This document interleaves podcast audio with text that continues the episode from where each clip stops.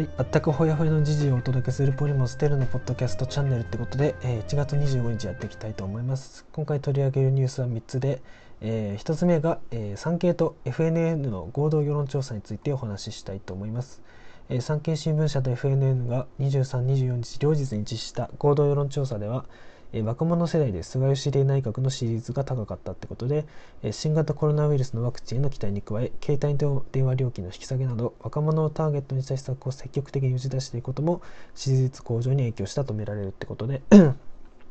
かなり若者の支持が現在、えー、比較的高いそうですね。で携帯電話料金の引き下げって本当にね若者としてはねかなり嬉しいというかね、うん、かなり下がる下がると思われるんで本当に嬉しいところではありますよね。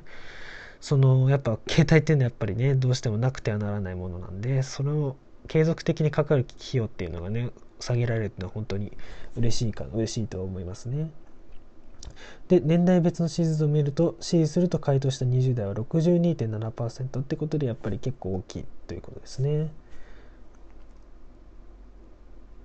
でその代わり結構高齢者はちょっと支持率が少しやっぱり比較的低めってことでやっ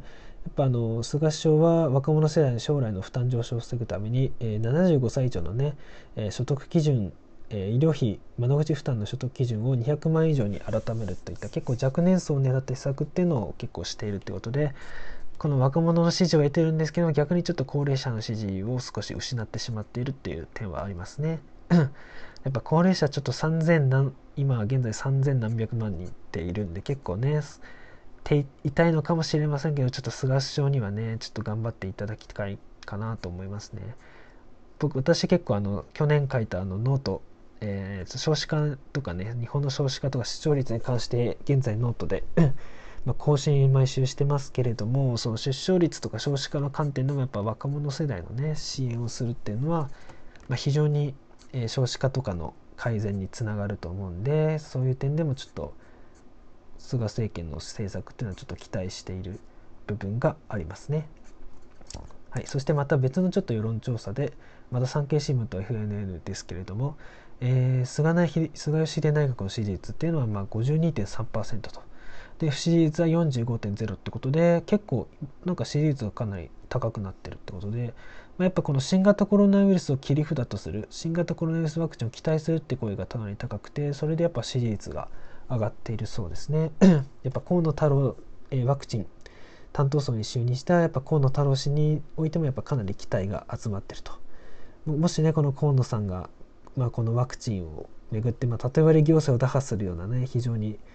まあ速やかにワクチンを普及することが、まあ、仮にできたんなら本当に総理大臣もかなりまあ近いというか秒読みというかねまあかなり次の次とかそんぐらいには総理大臣になれるんじゃないかなとか思ったりもしますね。で現在の感染状況下で政府は、えー、感染拡大防止と経済再生のどちらにより重点を置くべきかっていう問いにはやっぱ感染拡大防止が86.3ってことでもう本当に人々現在国民はほとんどが感染拡大の防止を望んでいるってことで、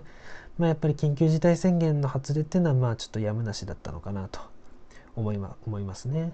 で東京五輪については、えー、中止もやむを得ないって思う人は55.4%って半分以上半分ちょっとの人がやっぱり五輪はちょっと厳しいんじゃないかと思っていると。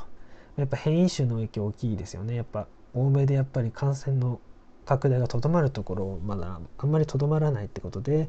まあ、オリンピックどころじゃないんじゃないかと日本でそういったねウイルスが持ち込まれてねさらに今以上に拡大してしまうっていうのは何としてもあってはならないことだと思うんでそういったことでやっぱり五輪は無理なんじゃないかと思ってる人が多いってことですね。これは政府としては非常に参考にするべきデータなんじゃないかなと思い思いますね。はい、はい、それでは2つ目ですね、えー、中国軍機の多数侵入台湾が確認2日連続ってことで台湾は24日中国軍の戦闘機など多数の軍用機が2日続けて防空識別圏に侵入したと発表したと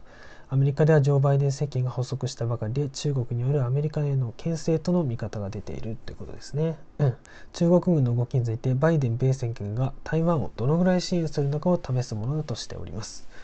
これを受けて米国務省のネット・プライス報道官は23日の中国軍機の動きを受けて声明を発表と。え台湾など周辺に脅威を与える行動をとっていることを憂慮しているとしてえアメリカは台湾との関係を強化し続けると述べたということで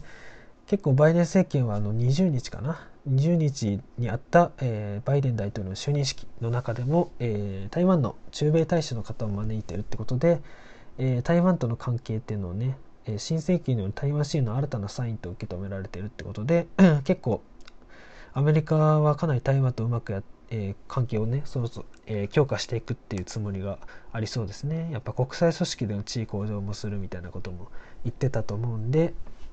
まあ、かなりね台湾との関係を強化していくとでそれに今現在かなり中国は懸念しているというかね反応しているっていうのはこの戦闘機の侵入軍機の潜入でえ軍機の多数侵入でまあ分かるかなと思いますね。まあ、やっぱ日本としてやっぱアメリカがねこれだけ台湾に対してメッセージ出してるんでちょっと日本もそれにな日本も何らかのメッセージをね台湾に向けて 発信するべきかなとやっぱりねその同じ、まあ、中国というね、まあ、脅威というかそういったものに立ち向かうど、まあ、仲間みたいな感じでね、うん、やっぱ開かれたインド太平洋構想にもしっかりと台湾を、えー、招き入れるというか組み込んでまあしっかりと連携を取っていくっていうのがやっぱ現在の安全保障上では安全保障に必要なことかなと思い思われます。はい、それでは今回はこの辺にしたいと思います。それではまた明日。